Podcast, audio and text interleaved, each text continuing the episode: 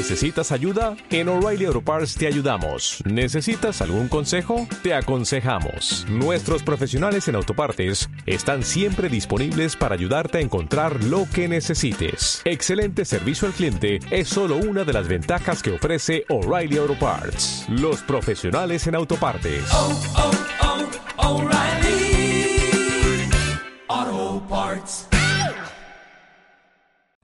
Value Investing FM, episodio 104.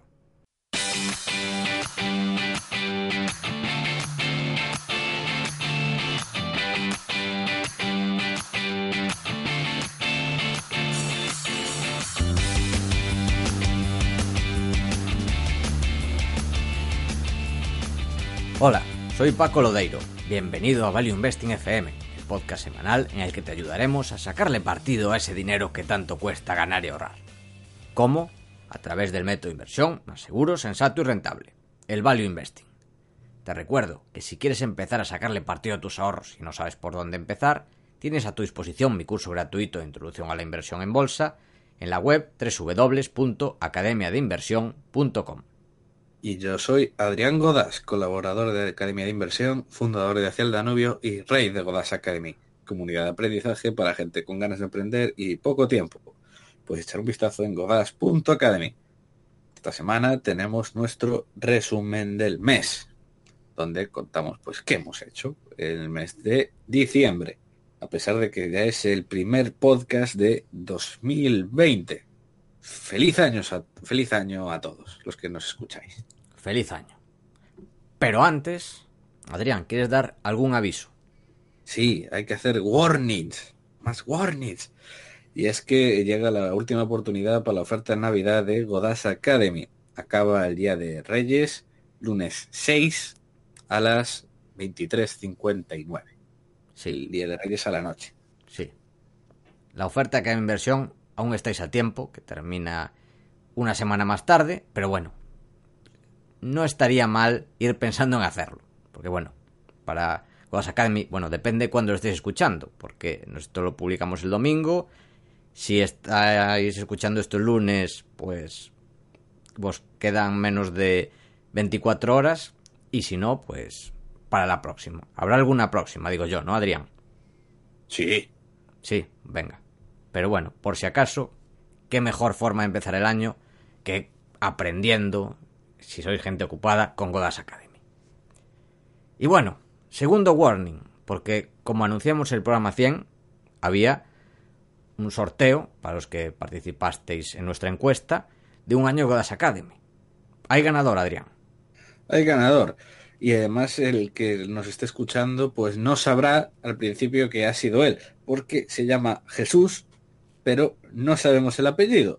Entonces, pues hay un Jesús que ha ganado y pues ahora estaréis todos los Jesús que escucháis este podcast diciendo, ah, me, ha me habrá tocado a mí. Pues no lo sabemos. Eh, sí. Al ganador le enviaremos un correo avisando. Entonces los Jesús, estad atentos. Y eso, enhorabuena.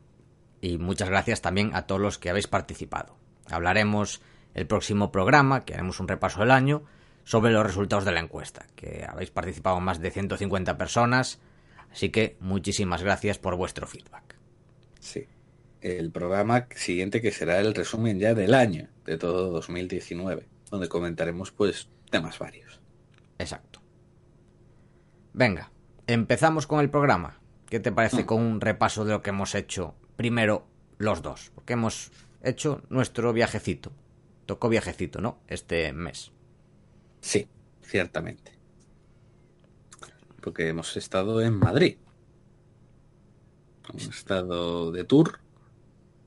Nuestros típicos tours que hacemos por Madrid, que estamos un poco aquí aislados en el noroeste y de vez en cuando hay que ir a dar una vuelta por la meseta.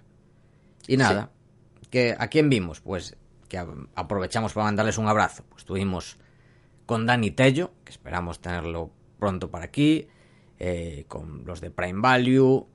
A Pedro Galileo le mandamos un abrazo porque al final no pudimos quedar con él, pero esperamos verle la próxima. A Juan Ignacio, a la gente de Finec, a Andrei, a la gente de Leaf, a Luis, a Javi, a la gente de Cronos, a Marta, la gente de Oros, a la de Valentum, la Muza, Andrómeda, Juan Gómez Bada, Carlos Rojo, bueno, a todo el mundo queremos darle un abrazo desde aquí. Ah, y Alberto también de Perfect Web, que se me olvidaba. Un abrazo para todos. Mucha gente. Sí, mucha gente. Y también tenemos que comentar eh, una visita bastante curiosa y muy distinta que fue a Laboratorios Robi, a la farmacéutica española, que fuimos invitados junto a gente de Rankia, Sí, estuvimos, pues bueno, escuchando un poco presentaciones de la empresa, todo lo que hacen. Conocimos al CFO, que es uno de los uno de los hijos que controla de la familia que controla la empresa. Y estuvimos eh, una gran experiencia que fue visitar el laboratorio, que entras y te ponen todo este típica cosa que ves a veces en las películas, así con el traje, eh, para, la cabeza, los zapatos, todo zonas estancas, bueno, la máquina, la las máquinas, bueno, eso era una locura. Sí. Partes que no podemos visitar, pero bueno, la ves desde detrás del espejo, cómo funciona. Y bueno, estuvo la verdad que muy, muy bien. A mí me dieron las ganas de seguir investigando. De momento no he tenido tiempo, pero entre esto y el resumen que nos hizo Chus de Valentum cuando estuvo aquí, pues la verdad, y además por los números que ha hecho Robbie. O sea, tú miras los números de Robbie y son espectaculares. Bueno, da gusto que haya también empresas así en España. Que por desgracia son la excepción, pero las hay. También destacar la entrevista de Finec Talks, que nos hizo, nos hizo Vicente a ambos, que cuando estuvimos por ahí. Y, y fue increíble porque fue como la última del año.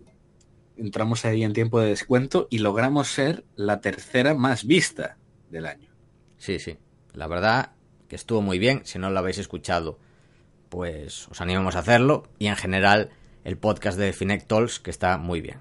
Yo lo escucho siempre y bueno, lo recomiendo. Aunque tuvo un problema ese, ese programa. ¿Qué problema, Adrián? Que yo, como dijo Vicente, yo no estaba motivado. No estabas en estado puro, sí, yo lo noté. estado, lo, di- lo dijo Vicente también, no, no estaba en estado puro. ¿Por qué? No lo sé. No sé si sería que ya estaba cansado en mitad del viaje, porque estaba acojona mucho la cámara, la Es verdad. que hay dos motivos. Primero, no es lo mismo si entrevistas tú y por otro lado tienes una cámara delante. Entonces, pues no estás tan en tu salsa como en tu propio programa, que no te graban. Sí, igual estabas un poco yo, creo coartado. que sobre, Sí. yo creo que sobre todo la cámara, ¿eh? Sí, creo. puede O sea, ser. Yo, creo- yo creo. Que si no, vamos. eh, cualquiera que quiera verme en estado puro, salvaje, naturaleza, que vaya a alguna quedada del podcast. O al gran evento. Al gran evento Ahí también. vas a estar en estado puro 100%. Ahí totalmente. Puedo, hay gente en Barcelona que me lo decía. eh, y en persona eres todavía más, más, más peculiar que, que en el podcast. Alguno me lo decía. Tal ese cual. Es mi estado, ese es mi estado natural. Sí, doy fe, doy fe. Eh, Y bueno, sí, sí. No, iba a decir que yo, yo, yo la suelo liar y Paco ya no se sorprende. Que eso es. Ya, ya está acostumbrado. sí, ya estoy acostumbrado. ¿Y Nada. qué más hicimos? Pues el evento de Sin Oficina, que digamos que fue, además de todo lo que hicimos, ese digamos era la excusa para ir a Madrid. Siempre buscamos algún evento o algo para ir a Madrid y ya aprovechamos para hacer el tour. Que estuvo muy bien. Le mandamos aquí, o desde aquí, un abrazo a Bosco Soler, que fue el que lo organizó. Y nada, estuvo muy bien. A mí las charlas, la verdad es que me encantaron. Bueno, trataba, digamos, es un evento de emprendimiento en remoto, principalmente. Y bueno, la verdad es que me encantaron. O sea, diferentes enfoques. Bueno, no sé qué te pareció a ti. Estuvo muy bien. La verdad, a mí me gustó y se aprovechó mucho. Pero eso sí, si está Bosco aquí escuchando, que sepa que sigo esperando el café. A ver, Adrián, los eventos tienen estas cosas. A saber lo que nos pasa a nosotros. Esperemos que nada. Sí, pero, pero café tiene que haber. O sea, en, en el evento nuestro me da absolutamente todo. Me da, como si se cae parte del techo. O sea, pero tiene que haber café. Sí. A ver, es que hubo un problemilla con el catering y Adrián es adicto al café y claro, no aguanta. Necesita cafeína en vena. No es que sea adicto, es que me haces levantarme a, a- a horas intempestivas, como las ocho y media. Bueno, a las ocho y media no, a las ocho y media teníamos que estar ahí. O sea, pues a las nos, nos, No, nos porque- levantaríamos bastante antes. Nos levantaríamos a las siete y pico. Me da igual. Horas intempestivas. No, y además llevamos toda la semana casi sin dormir, que es lo que pasa en estos viajes. Sí. Y, y- y me muero. O sea, yo cuando tengo que levantarme así es que me muero. Sí, antes del café, luego ya hubo, a la comida café, pero sí, después del descanso, antes de la comida, se te caía un poco la cabecilla. Pues es- y, y- y caer del todo también. Sí, Lu- sí, sí. Lucía puede dar fe, nos estará escuchando y dará fe de- del asunto. Pero bueno, a pesar de eso, sí estuvo muy, muy bien. No, fue espectacular. Hubo Sí. alguna, alguna charla en concreto que fue verdaderamente increíble. Estuvo muy, muy bien. Y la gente, todo el ambiente, fantástico. Sí, estoy de acuerdo. Si se repite el año que viene, yo intentaré estar. Si puedo, iré. Y bueno, ¿qué más? Bueno, esto es lo que hemos hecho los dos en nuestro viaje a Madrid. Luego además... Ah, antes de nada. Queremos mandarle un abrazo a Sergio Olea Castro, de Guaymás, en el estado de Sonora, en México. ¿Por qué? Vamos a contar una historieta. ¿Qué sucedió? Bueno, pues un amigo, Fernando, que estudió conmigo en la universidad, fue allí a, a México con su novia, que es mexicana, a pasar el fin de año. Empezó a hablar con un chico de, bueno, un poco de todo. Empezó a surgir el tema de la bolsa. Y resulta que Sergio nos escucha. Nos conocía que desde hace años pues sigue el podcast y ve el blog de aquella inversión. Y bueno, pues qué pequeño es el mundo. De un coruñés con un mexicano y ambos conmigo en común. Así que le mandamos un abrazo a Sergio por ser seguidor del podcast y por estas cosas que suceden. Y bueno, Adrián, ¿qué comentas? ¿Qué has hecho este mes? ¿Qué destacarías? Pues no mucho, aparte del viaje, eh, pues me fui a... Comienza la temporada de exámenes, que es una tradición muy arraigada en mí. Irme de viaje justo antes de los, ex- ah, justo antes de los exámenes. Ya es la tercera vez que me pasa. Que me coincide algún viaje justo, pero justo la semana que empiezan los exámenes. Verdaderamente estrambólico. Y bueno, como, como van los exámenes, eh, mejor, mejor saltemos esa parte. Tú, Bueno. Paco. Pues cuenta dónde vas. Ah, no, yo me refería a Madrid, el viaje. Y Ah, justo vale. al volver empezaban los exámenes. Y también coincide, en el caso de enero, que al terminarlos ya tengo otro viaje. Que me voy a. Ah, vale, vale. Me voy a Milán. Vale, vale, es que pensé que tenías los exámenes en enero y que te ibas de viaje antes. No, Vale, pero es que ahora- ahora ya empiezan en diciembre. Ah, vale, vale. Es verdad que os adelantó todo. Cierto. Bueno, pues no preguntemos sobre los exámenes. Porque yo también voy a hablar de exámenes, por cierto. Que es el CFA. Que estamos a tope. Bueno, ahora vamos a seguir con el segundo tema. Y ya a mediados de enero vamos a llevar aproximadamente el 25% del temario. Así que bastante bien, eso sí. Como ya dijimos, es duro. Por poner un ejemplo, yo la noche de fin de año llegué a casa sobre la una y pico o así. ¿Y qué hice? Pues me puse a estudiar hasta las 7 de la mañana. La gente de borrachera por ahí y yo estudiando el CFA. Siete. Hasta las 7 de la mañana, sí. He dicho siete. 7, sí. Eso ni yo lo he hecho. Sí. Ni yo, ¿eh? Que me, las- me acuesto a las tantas. No, a mí siempre me gustó estudiar de noche. O sea, para mí las mejores horas para estudiar es de 1 a 5 de la mañana. Ahí sí que no te molesta nadie. Estás 100%, como se suele decir, en estado de flow. Yo soy un poquito antes, más la- las 12, una, Hmm. incluso dos. Pero vamos, luego ya. Yo tengo la regla. A- hay que irse a dormir antes de ver el sol. Si empiezas a ver el sol salir, uh, nada, para acá. Sí, sí. No, a ver, estoy de acuerdo. Esta fue la excepción de la noche de fin de año. Porque dije, bueno, ¿cómo, la vo- ¿cómo voy a empezar el año? ¿Cómo la voy a aprovechar? Pues así. Voy a estudiar hasta que no pueda más. Y bueno, la verdad es que me sirvió para ponerme al día porque con el viaje a Madrid y luego una semana que estuve así medio enfermo, pues perdí el ritmo del grupo, que de eso se encarga Jorge, de que vayamos a buen ritmo, pues tengo que ponerme al día y estas semanas pues he tenido que hacer más esfuerzos. Si más o menos necesitan unas 10 horas semanales, pues ahora más todavía. Entonces, pues requiere esfuerzos extraordinarios. Y esperamos que haya recompensa, claro, que salga bien el examen. Que esperemos que sí. Mm. Y bueno, ¿qué más puedo destacar? Pues la vuelta al gimnasio, que es algo que el cuerpo ya me lo pedía y hay que cuidar también, Adrián, ya te lo digo siempre, aunque no me haces caso, el patrimonio biológico, no solo Sí, sí. el financiero. Hay que... Tengo que ir más a caminar. Hay que Sí. caminar más. Ciertamente. Y esto es todo, pues, nuestra parte a nivel personal. Pasamos a nivel lecturas y aprendizaje. Que bueno, lo de Paco se resume fácil. Sí, en una frase 100% dedicado al CFA. No he leído nada, ni creo que tenga mucho tiempo para leer, por lo menos hasta junio.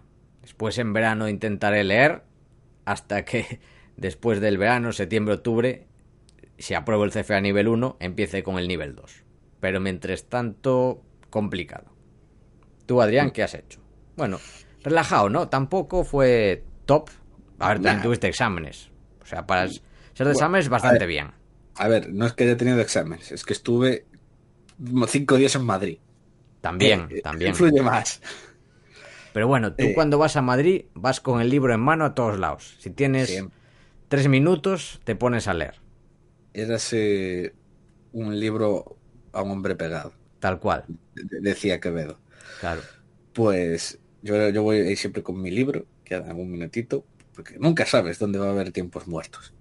Exacto. Total. ¿Qué libros? Pues eh, este mes me leí Mala Sangre, el libro de Bad Blood, de que cuenta la historia de Teranos, la historia de la estafa de Elizabeth, War- eh, Elizabeth Warren, iba a decir.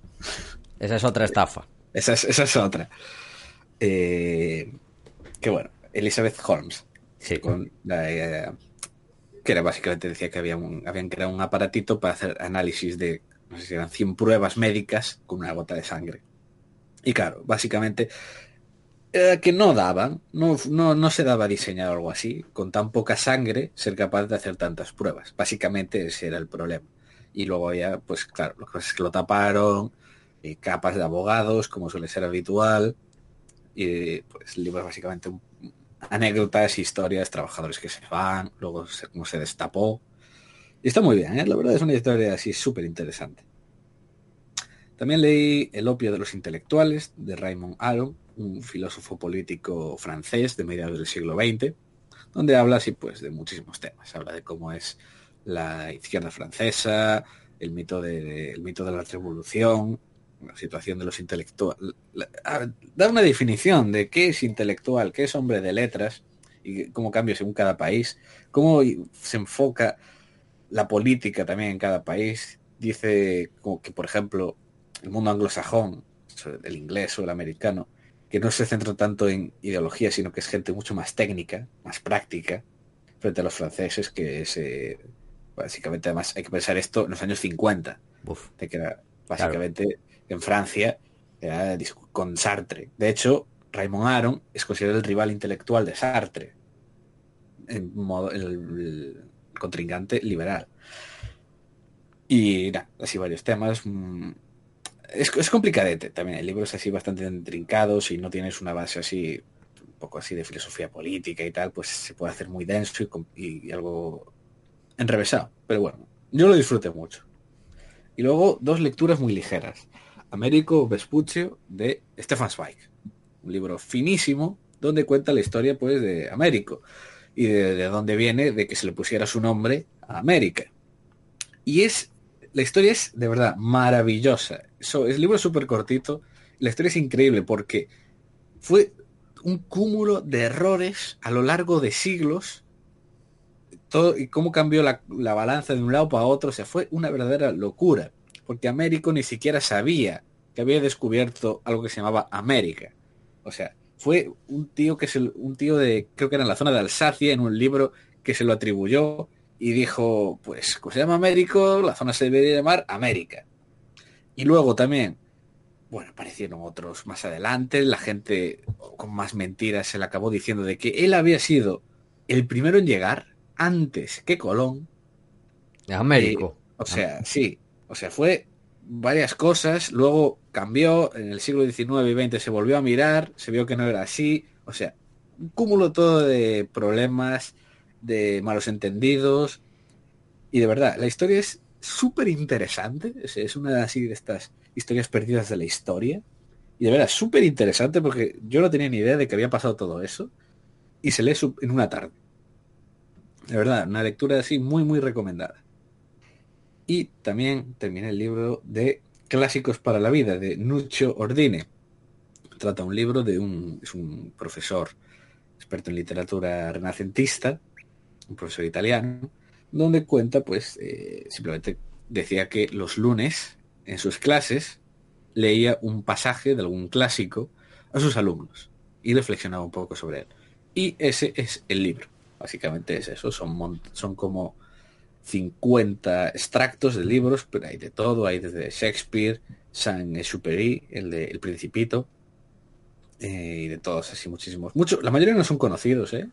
pero están muy bien. Hay algo incluso de poesía. Y se extraen todos, pues, eh, ideas o reflexiones muy interesantes. Que este está en Godas Academy.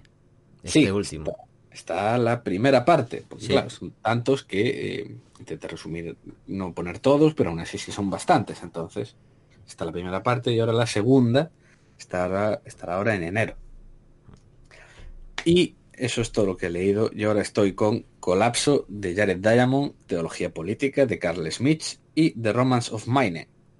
Un libro de... ¿El autor cómo se llamaba?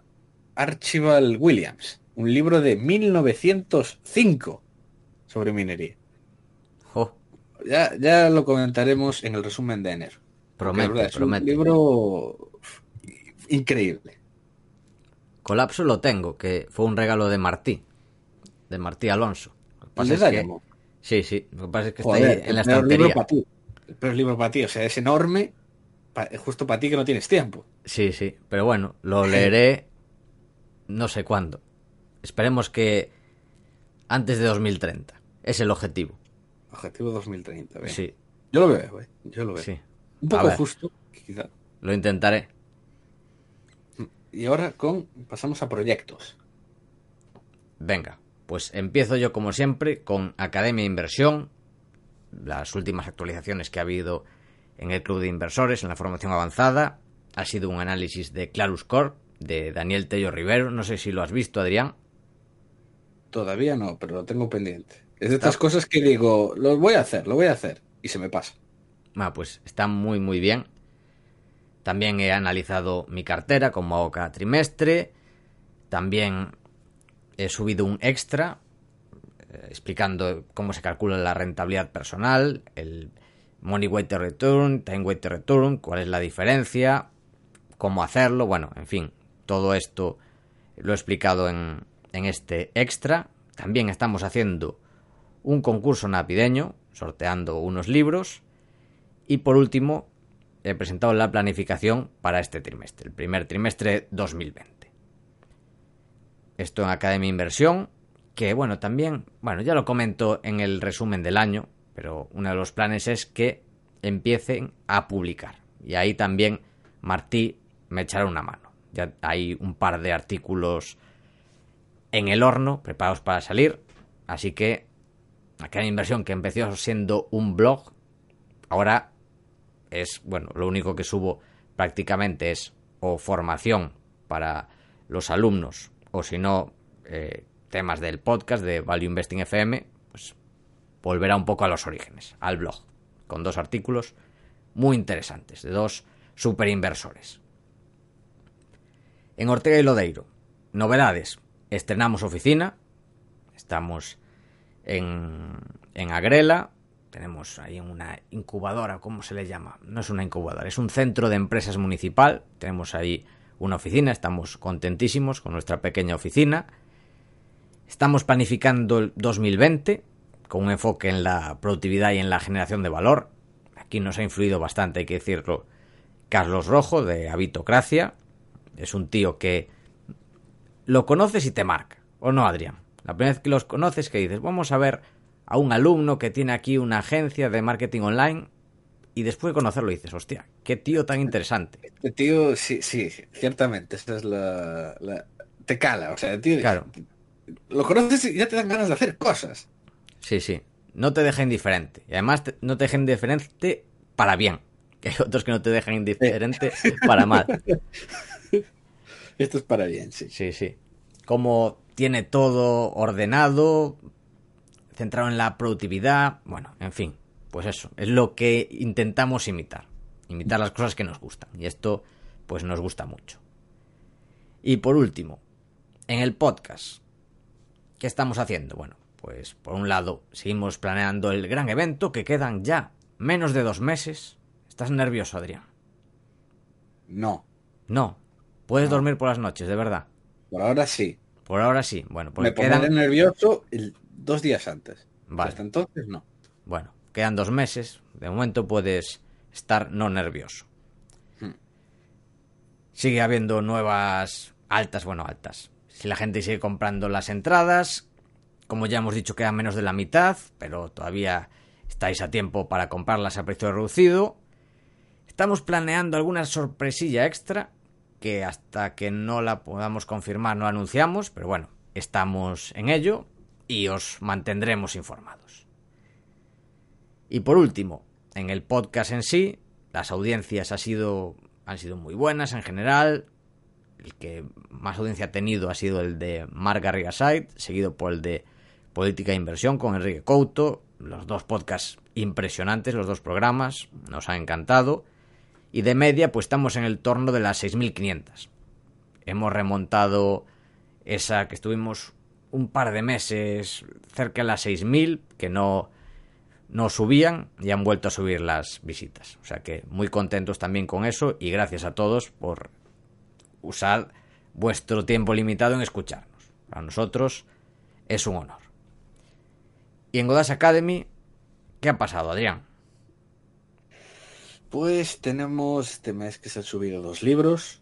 Uno de que se llama Emprender y liderar una startup de Horowitz, que escribe, que hizo una persona que quiso mantener su anino- ani- a- anonimato Bien. de una manera muy extraña, porque además me dijo, no, es que yo no quiero que no quiero que se sepa que soy yo. Y yo le dije, vale, pues te voy a llamar Julio César. Y, y claro, se- le encantó y ya está. Ahora es Julio César y, vive así en el anonimato. Y también tenemos pues eso, la parte primera de clásicos para la vida. Y próximamente ya voy anunciando que será pues la parte 2 y también veremos un libro de Joan Boluda, en 100 años todos muertos, y The Big Score, un pelotazo minero de los 90. Bueno, yo quiero el de Maverick. El de. ¿Cómo se llamaba? Del, bueno, el emprendedor este brasileño.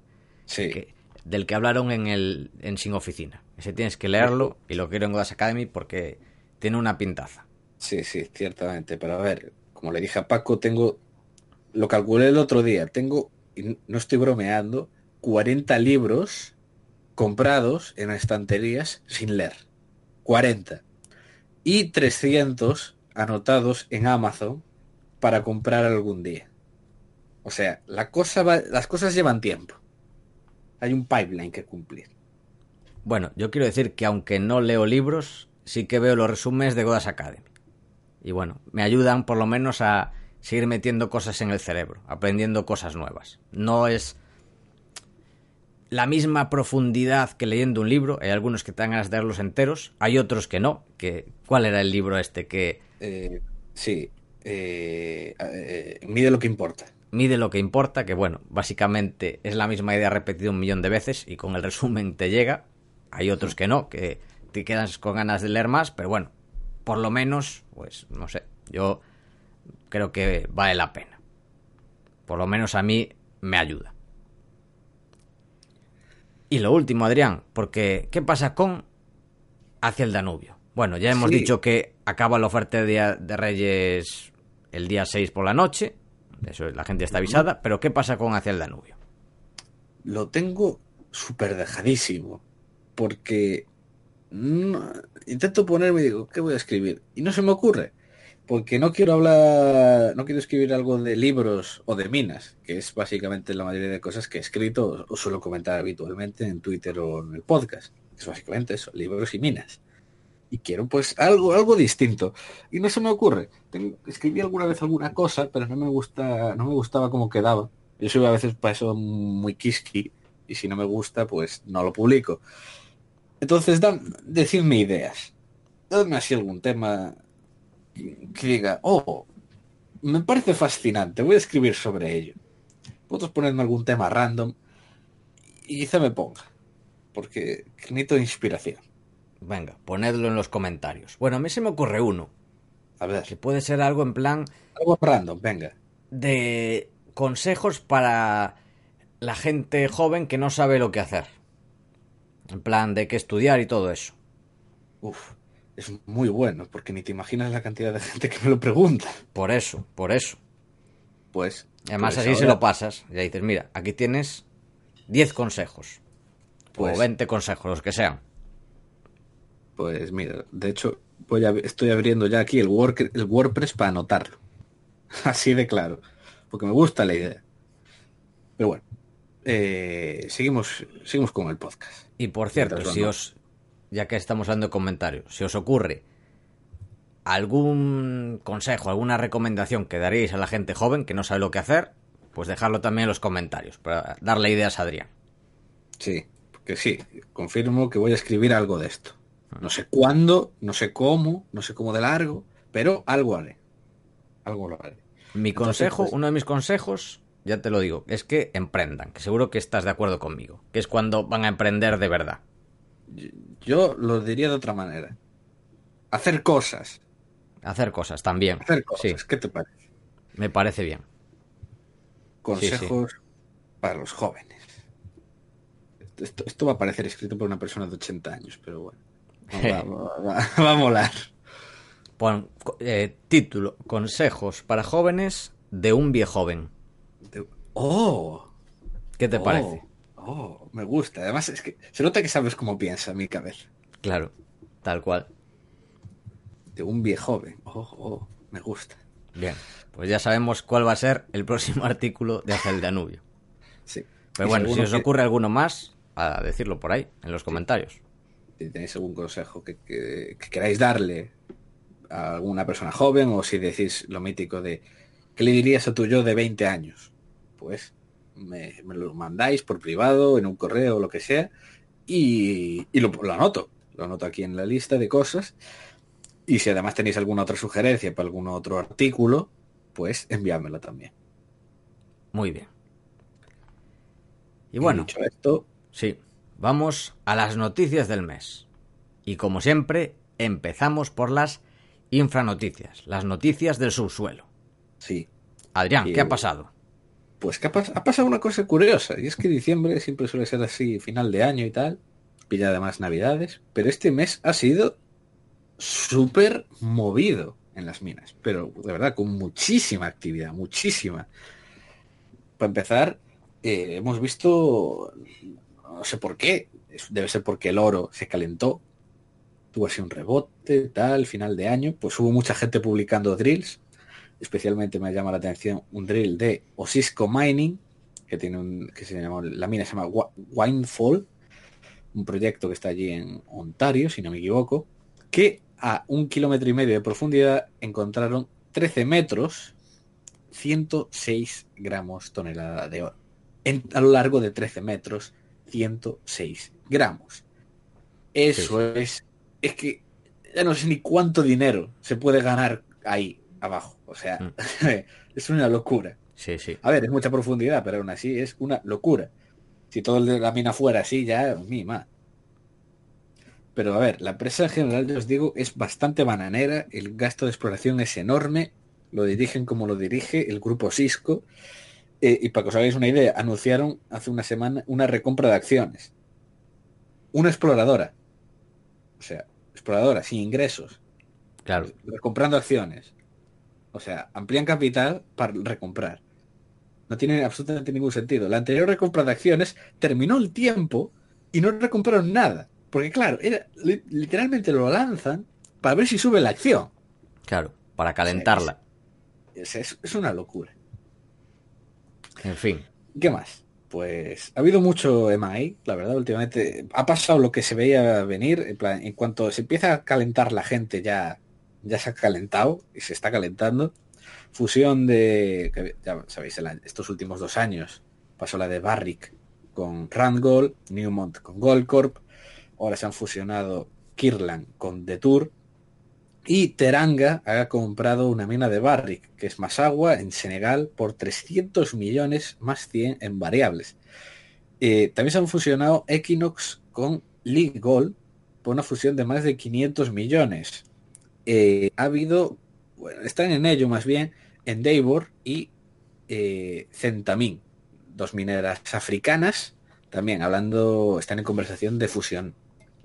Tenemos también ya digo, es que mucha actividad. Eh, South 32, que es una mayor gigante de más de 20 billions, que fue un spin-off de BHP hace unos años, que tiene así un montón de cosas así como más raras, manganeso y cosas así, pues ejecutó una opción sobre Trilogy Metals, donde formaban una joint venture 50-50 a cambio de 150 millones.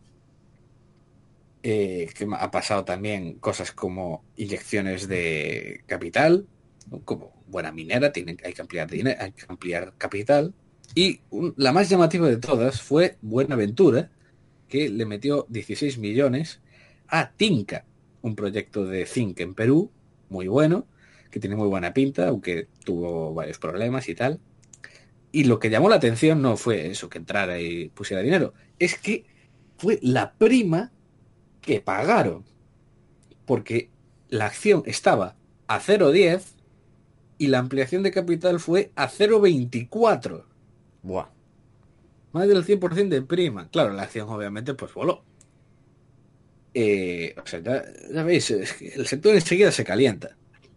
También destacar una mina que mu- refleja muchas cosas, que es Fruta del Norte, en Ecuador. Una mina que tiene una, hist- una historia detrás, pero tremenda. O sea, la empresa que lo descubrió, que fue un pelotazo, que se vendió por un billón. Luego vino el gobierno bananero ecuatoriano, canceló las licencias y el que lo había comprado por más de un billón lo vendió por 200 millones.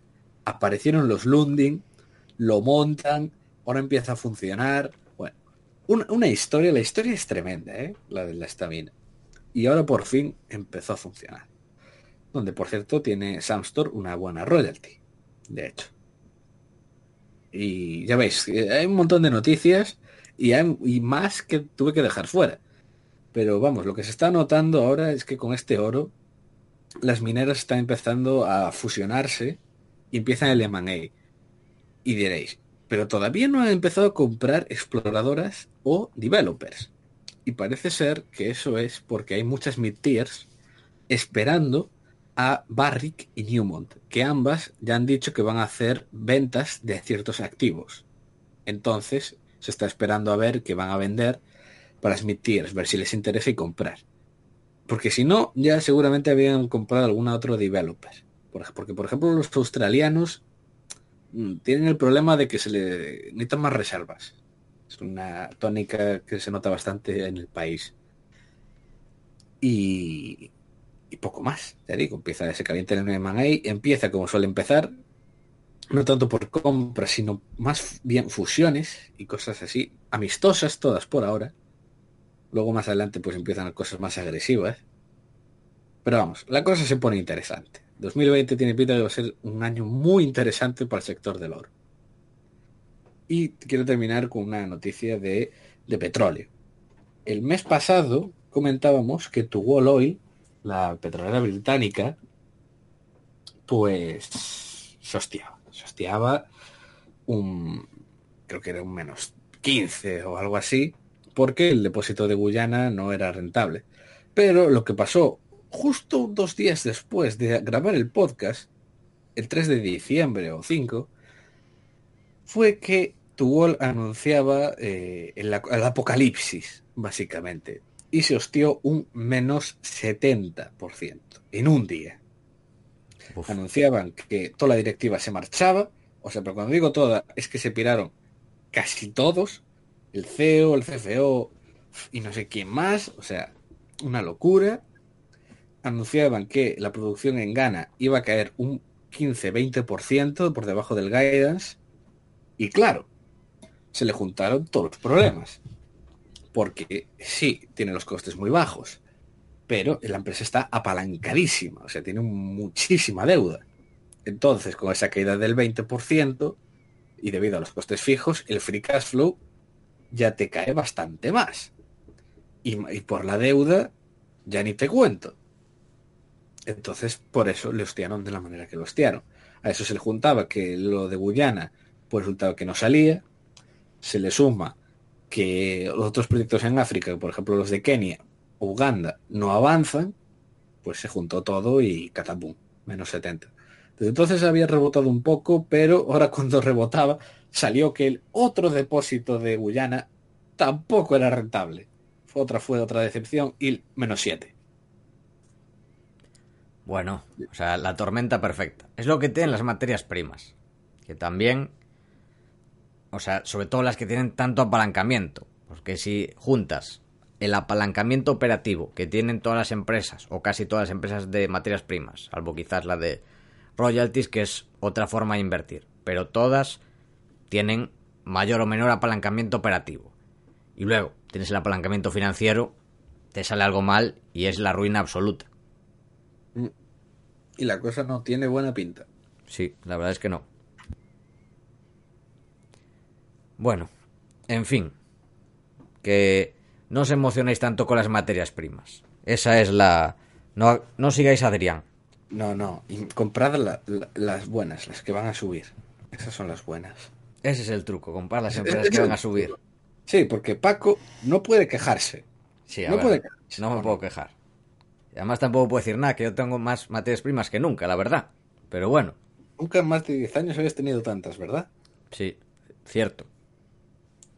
Y más con exploradoras, con las de Dios. Lo de la de Dios. Pero no te vas a quejar de que no va bien, ¿eh? No me puedo quejar, la verdad. De eso podemos hablar un poco en el resumen del año, el próximo episodio. ¿Qué te parece?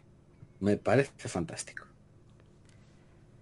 Venga, pues seguimos. Se acabó el inframundo, ¿no, Adrián? Podemos hablar de las noticias de la superficie.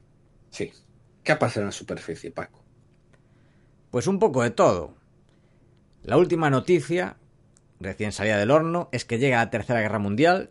Estados Unidos mata al general israelí bueno, aquí hay dos formas, lo hemos leído de las dos formas, Soleimani o Suleimani. Adrián, a ti te gusta más Soleimani, a mí me da igual, pero hay de todo, depende del medio, lo escriben de una forma o de otra, tanto en Estados Unidos como en España. Pero bueno, eso es lo de menos, cómo se dice o cómo se escribe. Que parece que hay tensión en el, la zona del Golfo y a ver cómo acaba.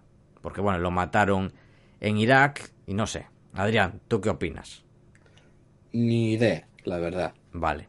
Es que es lo que hay, que, opinar. Si no tenemos ni idea, es lo que hay que decir. Lo que hay que decir, porque ya, leí varios tweets de. No creo que nadie diciendo, oh, no sabía que había tanta gente experta en, la geopolítica de Oriente Medio. Creo que se lo puso Luis Torras. Ahora todo el mundo es experto en. Sí, sí. Algo así, sí, lo puso Luis y lo vi también en algunas cuentas americanas. A ver, que. A ver, lo primero. Yo. Además que me coincidió hoy que me levanté especialmente tarde. Muy tarde. Y claro, me veo Twitch en plan de no sé qué, qué pasa. Veo Tercera Guerra Mundial de tendencia en Twitter. Claro, ya digo, ¿pero qué está pasando aquí? Hmm. Y veo, no, me mataron aquí al general. Y claro, en cuanto vi general del ejército revolucionario, ya dije, esto, esto es gordo, esto es gordo de verdad y tiene pinta de que es grave, pero habrá que ver cómo escala. claro. También la otra vez, si os acordáis, también parecía que casi estallaba la guerra en Irán, el tema de los tanques ahí en el Golfo, y al final no fue. Habrá que verlo, habrá que verlo, y luego también está el tema todo de del año electoral ahora. A ver, esto no le viene mal a Trump. Lo que le viene mal es el tema que vaya mal la economía. Pero una guerra, en general, y más a un partido republicano, si es una guerra. O sea, no, no la guerra siempre sí que le puede ir mal, pero que haya un poco de tensión creo que no hay problema. Para él. Otra cosa es que para el mundo en general. Pero digo para Trump como candidato. Pero bueno. En fin, veremos lo que pasa. Esperemos que, que salga lo mejor posible. Y que bueno, que sufra la, la menor gente posible los disparates de los políticos, que es lo que suele pasar. Bueno, cambiando de, de, tema, tenemos nuevo presidente de gobierno, ya casi seguro. Bueno, estamos a, a viernes, hoy estamos grabando un día antes, por eso Adrián dice que vio hoy lo de la Tercera Guerra Mundial, y parece que a estas horas hay acuerdo y vamos a tener a Sánchez de presidente desde el punto de vista financiero, ya nos podemos olvidar de las ICAPs, casi aproximadamente va a acabar con la mayoría, con las nuevas reglas, creo yo, ¿no, Adrián? A ver cómo viene eso reflejado en las leyes, pero yo creo que prácticamente sí, nos olvidamos de eso. La SICAP era una palabra ya maldita. O sea, aunque... No, pero yo creo que lo básicamente importante va a ser y debe ser eliminarlas con eh, perspectiva verde y perspectiva de género. Eso es lo importante. A ver lo que nos lía. Peor que Montoro va a ser complicado. Porque la que lió Montoro con el tema de asimilar primero las ganancias pasar, en bolsa pasaron a ser eh, beneficios del trabajo, no del, del capital, eso lo hizo un año, pero lo quitó, quitó, bueno, aparte de subir también eh, los impuestos al capital mobiliario. También lo que hizo fue quitar la exención de los 1.500 primeros euros de dividendos, que eso es para, a ver, para gente que, bueno, las típicas abuelitas que... Es que es, eso a mí me pareció una cosa tan de rapiña absoluta. Sí, tan sucio, tan canalla. Pero, pero, es que es que ni eso, es que no es sucio, es que es rapiña. En plan, te entran 100 euros de dividendos y ya tienes que ponerte a pagar. O sea, es que es rapiña absoluta. Claro, es que no es algo que... O sea, eso perjudica a la gente que tiene poco dinero y que intenta sacarse un extra, porque 1.500 son 100 euros al mes. En fin, bueno. Peor que Montoro, ya veremos. Pero bueno, puede que se superen. Vamos a ver. A ver qué sucede. Yo siempre digo que lo importante es tener planes de contingencia. Y por planes de contingencia me refiero a irnos a Portugal, a Suiza, a, no sé, a Bélgica, que allí no pagan impuestos de beneficio de capital. Hay mucha, a Malta, que hace sol. Andorra. Andorra no me llama tanto. ¿No te gusta Pero, esquiar? No, nunca lo nunca he esquiado y no, no me llama, ¿eh? porque además yo me conozco y sé que me, me hostiaría fijo contra un árbol. Entonces, no, no. Pues eso, hay que tener planes de contingencia. Bueno, a ver qué pasa. Ya veremos. Haremos el seguimiento aquí en este podcast, que seguro que va a haber noticias interesantes sobre el tema. ¿Y qué más? ¿Qué más ha pasado? Bueno, de esto vamos a hablar el próximo programa en más profundidad, pero decir simplemente una nota que Wall Street cierra un año espectacular, aproximadamente un 30% rentabilidad del SP500 y bueno, este año todo el mundo se siente un fenómeno, nosotros incluidos. Estamos exultantes, hemos tenido fallos obviamente, pero en general es complicado no tener un año muy bueno con una rentabilidad tan alta de las bolsas en general. Eso sí, cuando la bolsa sube es cuando más cuidado hay que tener. No quiere decir que...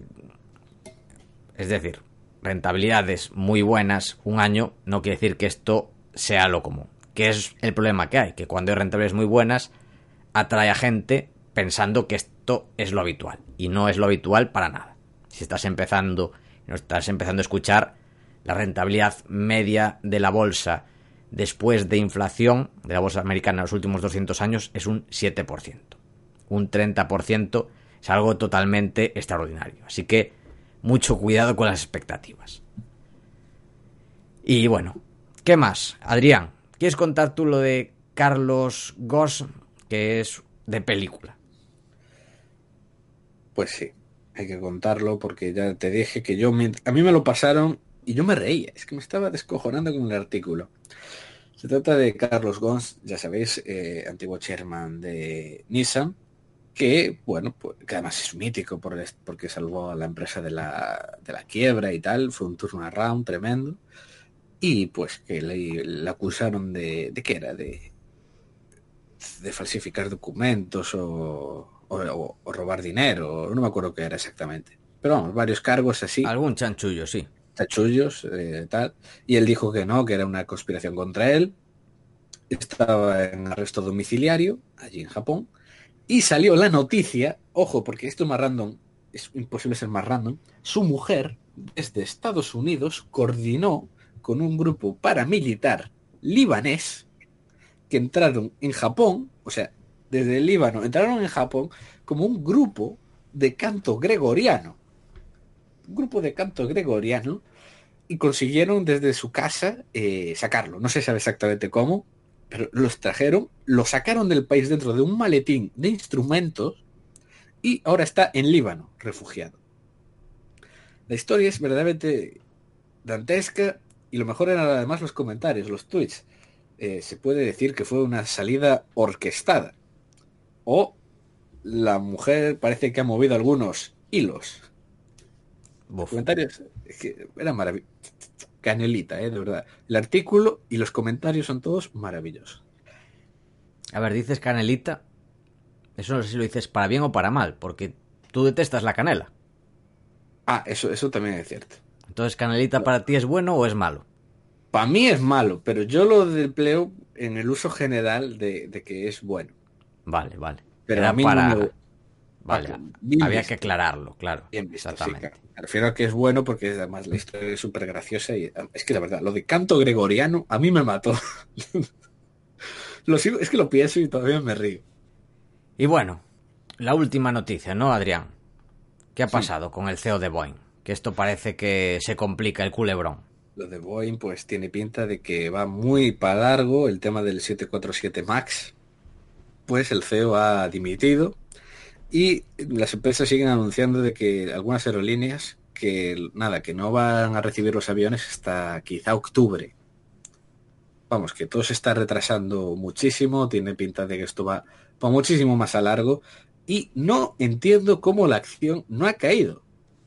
Que de verdad es una cosa que a mí me extraña. Todo este año la acción está plana. Es que no, no ha caído. A ver, resiste bastante bien, sí. La verdad es que sí. Yo, es, una cosa que yo la miré y digo, joder, con este marronazo que tienen aquí, que, a saber cuánto tiempo les va a durar, y la acción plana. Es, a mí una cosa que me sorprende muchísimo. Bueno, a ver, está plana, pero también porque había subido un 50% y luego cayó desde máximos aproximadamente un 30%. O sea que, bueno, pero bueno, sí, está plana en un año extraordinario. Que también eso, acabamos de decir, subido un 30% digamos que está 30 puntos por debajo del índice. Pero sí, lo normal es que hubiese caído más. Veremos qué pasa. Veremos qué pasa, exactamente. Pero bueno, también hay que decir eso, que lleva plana bastante tiempo. Lleva un mm. par de años plana. Con las bolsas, pues, bastante alcistas. También el año pasado resistió bastante bien, eso hay que decirlo. Para ser un año, pues, muy malo. En fin, ¿Qué pasará? Pues lo veremos en Value Investing FM en 2020, que aquí seguimos. A tope. ¿Algo que añadir, Adrián? No cintuad.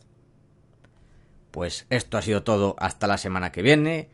Esperamos que te haya gustado el programa y queremos darte las gracias por estar ahí también en 2020 y también te agradeceríamos mucho que nos des tus 5 estrellas en Apple Podcast, que le des a me gusta en iBox y le sigas dando este año, que le sigas dando a like en YouTube, que le sigas dando al corazoncito en Spotify, ya que ayudarás a que este podcast siga existiendo y siga creciendo. Desde aquí, Paco y yo nos despedimos. Que el valor te acompañe.